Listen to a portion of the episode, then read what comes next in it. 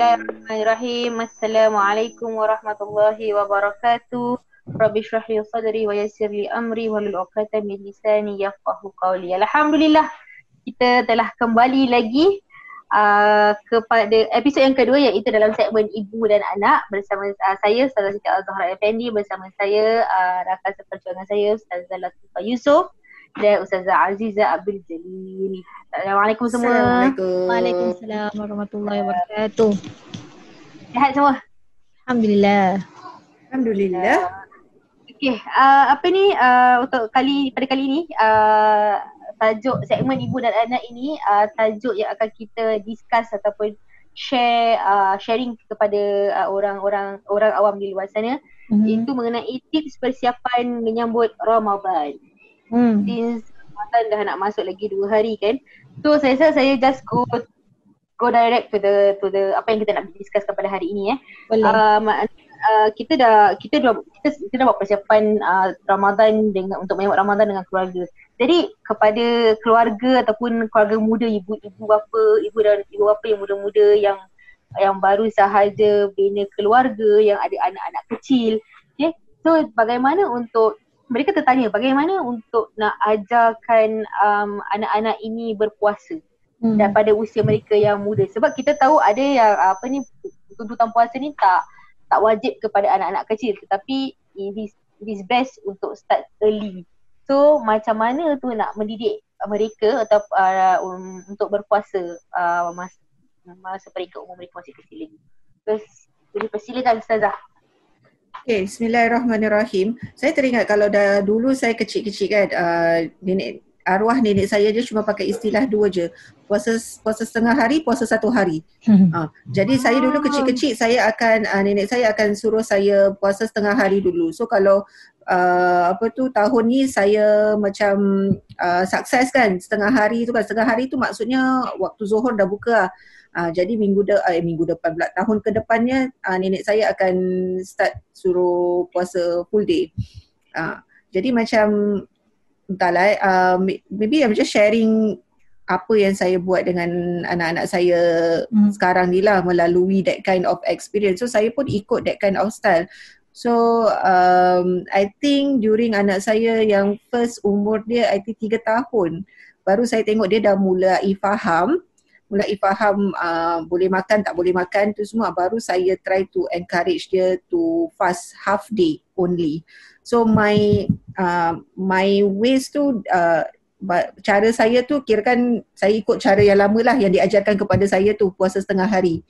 Uh, but uh, I th- and from that puasa setengah hari tu, I think apa yang kita boleh apa yang kita boleh modify is that tak semestinya kita suruh anak kita tu kita suruh straight.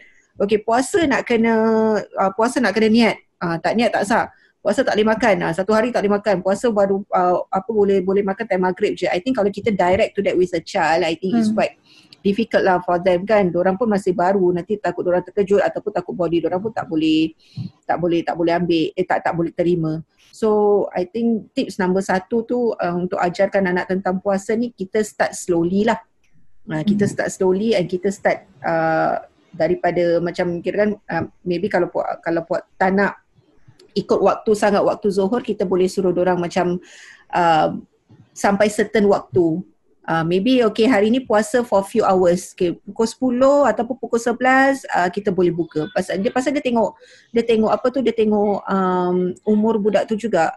Ya, yeah, dia macam, macam staggered lah, betul tak? Yes, staggered, ah, staggered, okay. Correct. Uh. Kalau saya boleh add in, mungkin macam hmm. apa ni, saya punya pengalaman pula, uh, if let's say kalau misalnya kita nak uh, anak tu bangun sahur bangun sahur dengan kita, kita boleh kejutkan. Hmm. Tapi kita awalkan waktu berbukanya. If let's say hmm. kalau kita tak nak bangunkan anak tu awal, Uh, waktu sahur macam kesian kan, takut dia cepat lapar dan sebagainya, kadang sekolah ataupun kena pergi sekolah, kindergarten dan sebagainya. So kita uh, bagi dia sahur, so called breakfast dia tu waktu dia dah bangun tidur. Uh, so bila waktu bangun hmm. dia tidur tu, kita bagi dia breakfast. Lepas tu dan kalau kita nak ada feeling-feeling macam ala-ala betul-betulnya puasa, kita bukakan dia pada uh, waktu-waktu kita ajak dia buka tu waktu yang macam waktu solat, uh, mungkin Zuhur ataupun Asar. Lepas tu nanti lama-lama drag kepada maghrib. Ah, so it's like that lah. So dia macam jangan macam apa ni the full, uh, the whole day. Tapi kalau anak tu mampu dipersilakan. Tapi kita nak kena tengok well-being dia eh, whether dia mampu hmm. ke tidak. Ha, kalau dia misalnya dia dalam beg dan sebagainya, dan kita kena tanyakan dia, dan kita macam you know uh, ajak dia untuk bermuka lah, pasal takut kesihatan juga dan sebagainya. Yes. I think starting so, macam the first time diorang punya experience of fasting ni, kita kena make it uh, make them feel good about fasting. Uh, so once diorang rasa macam macam kalau kita start macam macam apa tu macam puasa sikit hari aja kan, sikit waktu aja kan, so diorang akan rasa that diorang boleh. Uh, so right. From there slowly uh, next week kita naikkan sikit waktunya, next week kita naikkan hmm. sikit waktunya. Macam anak saya Lali, yang the first time tu saya suruh diorang puasa half day, half day, half day kan. uh, Lali next year ni macam um, I don't know how, tapi dia sendiri yang minta. hmm. Dia kata uh, I want to puasa like you, me, no I don't want to eat. uh, Tapi biasalah by the time asar tu dia dah meal, what time already kan. uh, Tapi like the fact uh, I think macam the fact that kita tak stresskan diorang sangat time puasa tu pemainkan peranan jugalah. Hmm. Encouragement uh, lah, encouragement is actually is the yes. best lah. Uh, then uh, if you encourage them and they will actually follow, uh, like that lah. It's interesting, saya suka bila part yang memperkenalkan mereka uh, bila, bila dia bangun sahur, kemudian uh, mungkin puasa half day tu mungkin pukul dua belas ataupun uh, mungkin buka pada waktu solat, macam solat hmm. uh, azan zuhur baru solat. It's actually slowly, saya saya, saya daripada apa yang saya boleh faham di sini, uh, is slowly actually kenalkan mereka kepada waktu-waktu solat juga, dan hmm. juga tu tu kenalkan yang oh bila nanti when dah bila dah besar nanti family, family yang kita akan berbuka pada waktu maghrib, bila dah bila dah masuk right. azan baru boleh buka. So okay. itu uh, secara tak langsung je actually it instill the values ataupun instill the uh, Ramadan awareness uh, lah abang, tentang waktu solat juga, uh, hmm. tapi secara bertahap-tahap. Yang betul kadang-kadang uh, apa ni um, untuk ajarkan mereka berpuasa ni kita kena macam Ustazah, macam Ustazah uh, uh, katakan tadi, uh, kena lihat uh, semampu mana uh, anak-anak tu boleh take it. So, kadang-kadang right. mereka masih umur yang usia sangat muda, hmm. eh, tapi boleh juga uh, apa tu um, let them berpuasa maybe satu dua jam.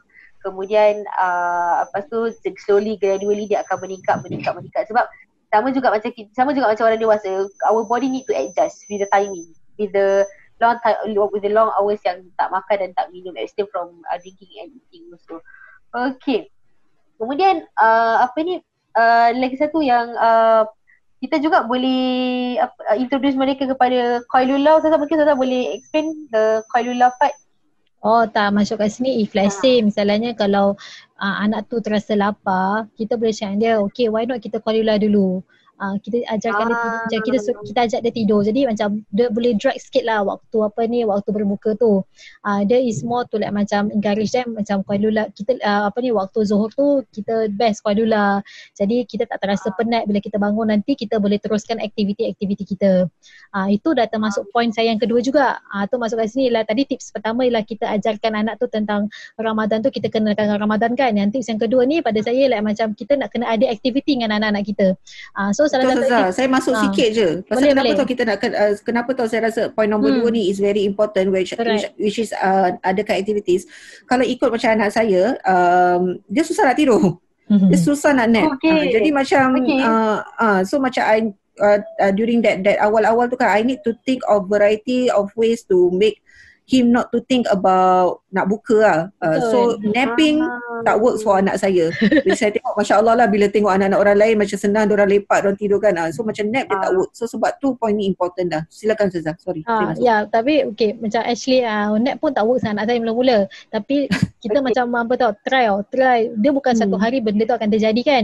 So hmm, kita betul. try, ah. lalas yang Qailulah saya lah. Saya anak saya duduk dekat sebelah. but, but you know it's actually a good practices. Then at the same time juga kita kena macam uh, adakan aktiviti-aktiviti. Macam saya tengok eh, Masya Allah bila ada ada ibu-ibu yang post uh, diorang print out aktiviti untuk anak-anak, okay. macam colour masjid lah, lepas tu ada stickers dan sebagainya. So you can do that also. Or another way sebenarnya kita boleh plan tau, macam kalau usually kan dia tahap lapar kita tu bila lepas zuhur, betul tak? Usually bila time macam gitu kita tanya anak kita tanya anak-anak kita, eh nak makan apa hari ni? Uh, so kita uh. ajak mereka macam apa ni uh, discuss what to cook today. Uh, so besar memang So dia orang punya mind focus on that. Yeah. Uh, instead of fikir bila macam okay what we, what I can do now. Hmm. To, pasal to kalau dorang ni uh, anak-anak ni kalau tak ada aktiviti, dorang akan rasa macam cepat bosan satu, and diorang akan betul. Ingat tahu balik yang eh sebenarnya aku tengah lapar ni, kenapa mak aku tak boleh bagi makan. Yes. Ha, it's like yes. that. So kita dia, dia, dia akan dia akan tanya uh, kita nak buat apa lepas ni? Ah. Kita kita makan ke? Kita nak makan apa? Dia akan tanya soalan-soalan macam gitu. Pasal masya-Allah energi diorang kan. Masya-Allah tak tahu mana dia dapat eh, tapi memang energi dia memang power. So dia akan terus bertenaga. Masya-Allah sangat. Ah, jadi sebab tu kita perlukan ada aktiviti. So saya rasa macam aktiviti ni ibu-ibu ah, kena lebih kreatif untuk menyediakan apa-apa aktiviti yang boleh ah, dilakukan untuk anak-anak.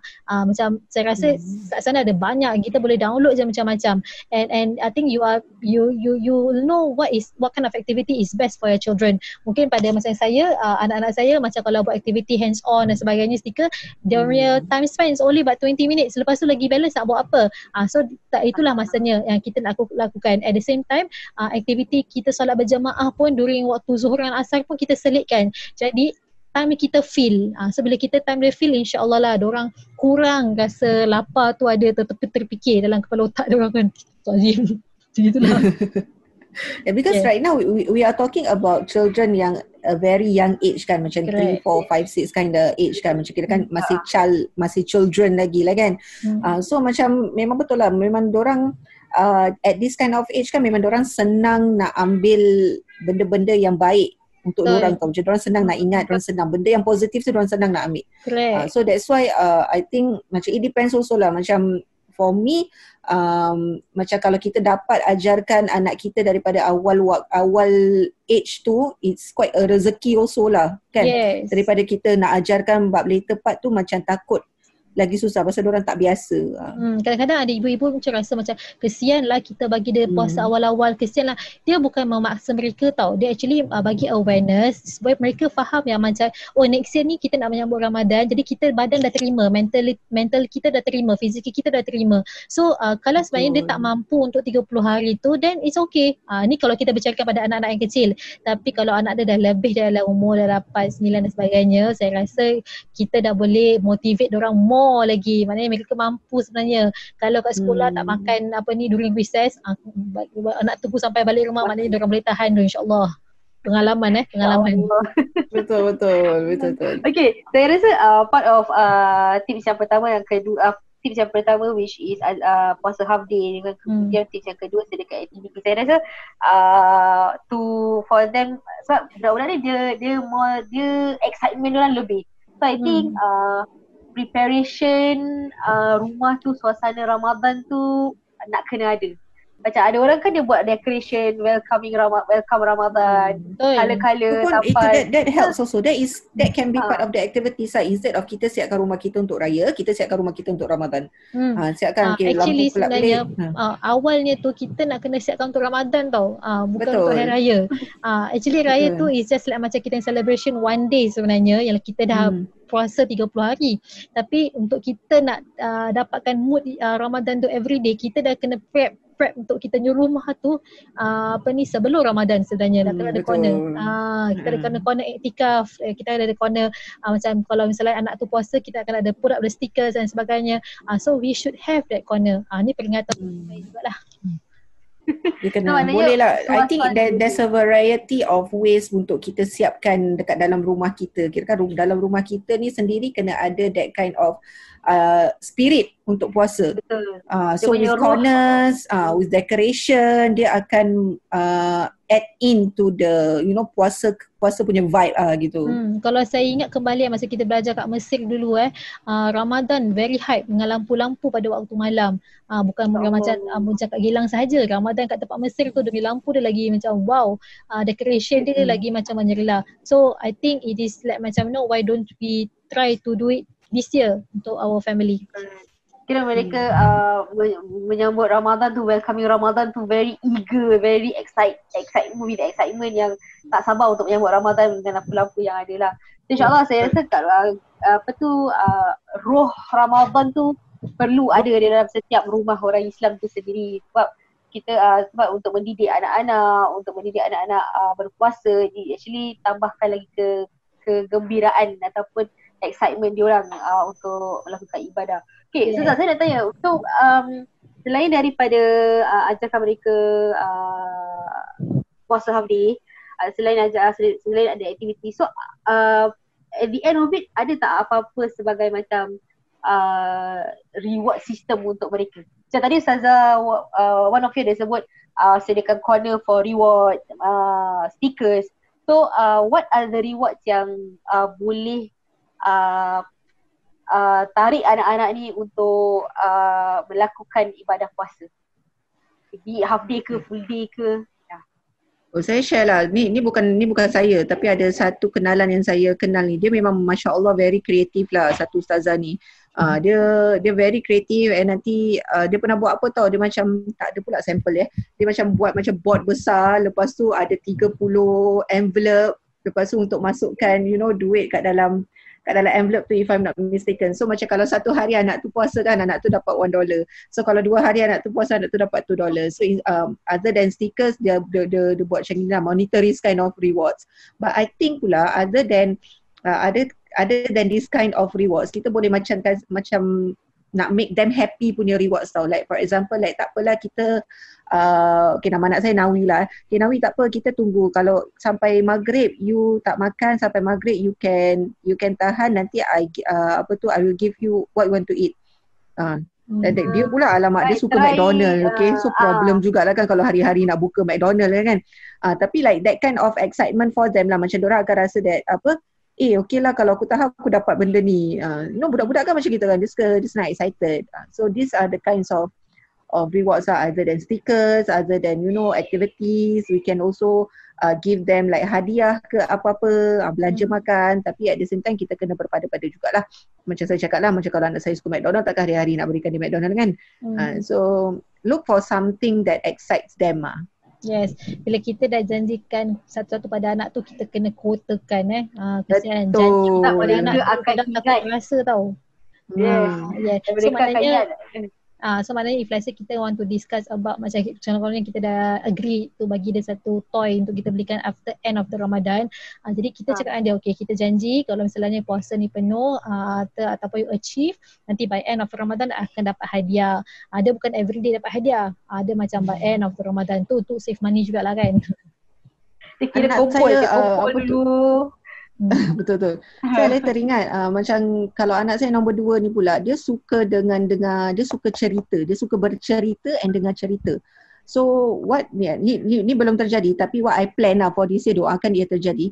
So macam instead of saya asyik kena ceritakan dia pada you know you know asyik kena ceritakan dia kan. So I'm I'm suggesting that apa I'm suggesting to myself and also my husband that maybe uh, kita try lah macam satu hari uh, kita akan ceritakan dia tentang apa, okay, kita akan bacakan dia cerita ataupun kita akan ceritakan dia, tapi dengan syarat dia try to tahan puasa, for example macam itu. Hmm. Uh, so ah. macam ni, ni pun boleh jadi reward apa, kita ceritakan dia uh, if you do this lah. Cari Negos- perkara-perkara. Negotiation lah. Cari, carikan apa, uh, try cari perkara-perkara yang mereka suka.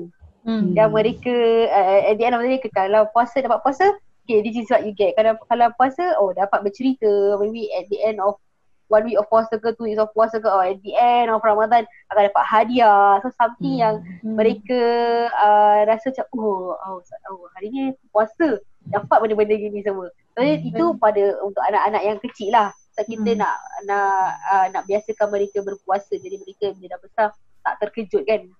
Betul. Betul.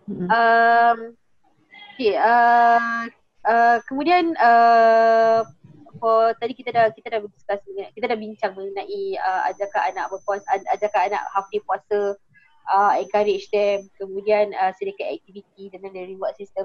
Saya rasa uh, selalunya orang akan bertanya lah, ibu bapa akan bertanya, actually at what uh, appropriate age yang uh, should should they start untuk ajak ataupun untuk praktiskan anak mereka berpuasa.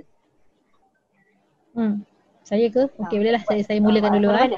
Okey. Um if let's say macam saya, I think I did ever share before, uh, maknanya puasa tu kita kita tengok ke mana kemampuan anak. uh, pada saya saya lebih suka kalau kita kenalkan earlier.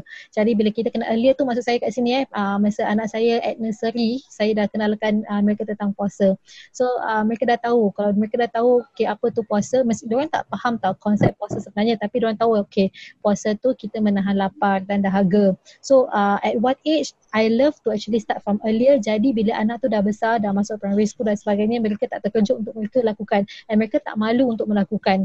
Uh, because kita kena tengok kadang background anak-anak ni bukan daripada madrasah, mereka daripada, daripada non-madrasah apa ni, uh, uh, national school kan, they are from national schools. So diorang akan bersama-sama dengan kawan-kawan mereka yang tidak berpuasa. So if we start early dan kita encourage them untuk berpuasa, it will be good. Jadi anak-anak ni tidak terasa macam oh uh, benda ni adalah satu paksaan yang aku perlu puasa. Uh, jadi kita kena excite mereka daripada awal lagi sebenarnya. Kita uh, macam uh, maybe kita nak kita try to put ourselves in others shoes jugalah kan. Bila saya fikir balik macam yalah, puasa ni dia senang untuk diri kita pasal kita dah biasa. Jadi macam especially untuk anak-anak yang tak biasa ni, it could be like quite a challenge also for them.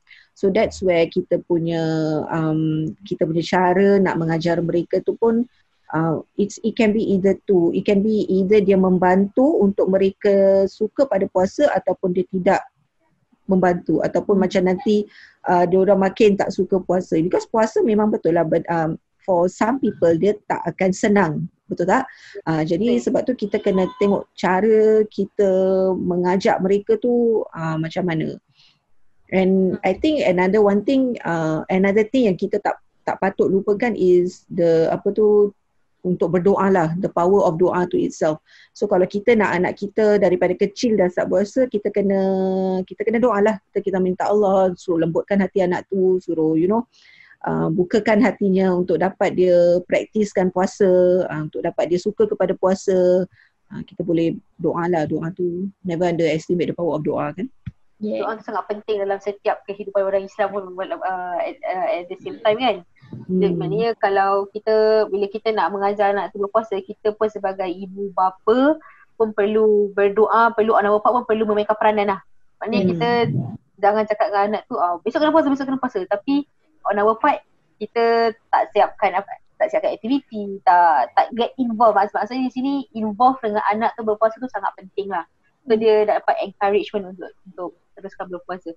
Okay Ustazah, uh, saya sini lagi satu soalan yang terakhir. Okay. Uh, which is uh, kal- sekiranya uh, sekiranya anak saya tak uh, motivate untuk puasa. Yes, how to motivate uh, the ah. the child? Okay. Yes. Anak saya, saya kan, eh? kalau saya bagi okay. saya bagi share sikit je. Anak saya dia Boleh. bukan apa ni, uh, bukan tak motivate nak puasa tau, dia takut nak puasa. Pasal dia takut yang dia akan lapar. Dia Apa? bila dia takut, ha, bila dia takut dia lapar, dia takut dia sakit. Ah uh, so mari okay. kat sini eh. Ah uh, yes. So kat sini kita, saya nak selalu macam encourage dia yang if let's say kalau dia berpuasa, dia akan jadi lagi sihat sebenarnya. Bukan dia akan jatuh sakit. Ah uh, so kita jangan lose hope untuk macam motivate anak kita untuk berpuasa. And pasal at the first time bila saya pelik kenapa misalnya dia takut sangat nak puasa ni, uh, walaupun kita dah start early age eh, masa kecil-kecil tu Masya Allah, tapi pada dia uh, food is essential, uh, keperluan untuk badan dia. Jadi ha. jadi saya kena tukarkan dia pemikiran dia bahawa sekiranya kalau dia berpuasa, dia actually buatkan badan dia rasa ringan, uh, dia dah bu- boleh lakukan aktiviti dia lebih baik dan sebagainya, dia tak terasa ngantuk, dia tak terasa berat badannya. uh, so hmm. I have to change. So tahun ni dia berjanji dengan saya untuk dia puasa. uh, so tahun lepas dia takut sangat, dia kata sakit perut lah dan sebagainya. Tapi tahun ni dia kata okay Umi, I will try my best so that I can become healthy. Ah, so that's how I motivate anak saya lah sebenarnya. Zaziza nak tambah? Oh, macam saya saya teringat uh, apa tu this this statement lah yang children see children do kan. Tak, okay, first saya letakkan diri saya dulu tau. Kadang-kadang kita tak boleh nafikan, kadang-kadang memang betul bila kita tengah puasa sendiri memang betul kita sendiri ada rasa lapar. So kalau bila kita tengah rasa lapar, kadang-kadang dengan secara tak sengaja ke ataupun sengaja kita mengeluh. Ataupun kita sendiri lafazkan macam, ya Allah bila nak buka, ya Allah pukul berapa ni. Seandainya kalau kita sendiri tunjukkan um, yang puasa tu akan mendatangkan you know benda yang macam paksaan gitu kan kat dalam rumah tu kan. So nanti anak-anak kita pun akan ingat eh, puasa ni berat ah. Hmm. You know puasa ni is not something good. So kita sendiri kena tukarkan cara kita, kita punya attitude, kita kena make sure that it is a positive attitude towards puasa. Seandainya kalau kita tak sengaja uh, kita tercakap kita lapar ke apa, eh tapi tak apalah kalau uh, uh, kalau lapar, kalau kita sabar dengan lapar ni, Allah akan berikan kita pahala, Allah akan berikan kita uh, lebih rewards that, kalau kita bersabar. So tak apalah kita sabar. Uh, kalau no, kita kena start practicing all this positive punya words, positive punya attitude in the house itself, in order for the children to see that eh puasa ni best lah actually. Puasa yeah. ni sebenarnya ah, kalau kita buat Allah sayang kita tau. Ah. So you know, ah, so to start with the children, kita diri kita sendiri nak kena start lah. Kita punya attitude, kita punya adab, kita punya cara tu nak kena main peranan lah. Hmm. Yeah. So maknanya si, uh, apa yang saya boleh rumuskan eh, uh, it's actually it's all start from rumah. It must be start from rumah, it must be start from the parent, uh, ibu bapa sendiri. Kemudian um, uh, uh, I must pastikan ada unsur-unsur yang positif yang di mana anak-anak itu tertarik dengan uh, cara kita berpuasa, melaksanakan ibadah puasa itu sendiri. Uh, sebelum oh. saya akhiri, okay, yes. Okay, sebelum saya akhiri this session, uh, apa ni, um, uh, yang, yang, yang dikatakan uh, kita kita nak angkat bulan Ramadan, nak angkat, nak dekat masuk bulan Ramadan. Uh, so, uh, kalau yang belum decorate rumah atau untuk yang ada anak kecil yang rasa uh, um, uh, lakukan aktiviti seperti dekorate rumah untuk menyambut Ramadan, uh, amat digalak-galak, amat digalakkan sebab hmm. dia actually akan menarik minat anak tu macam oh Ramadan, so dia akan tanya Ramadan tu apa, apa yang kita boleh buat Ramadan kan. It, it actually spark questions uh, dalam diri anak tu untuk dia sentiasa bertanya dengan ibu bapa dia.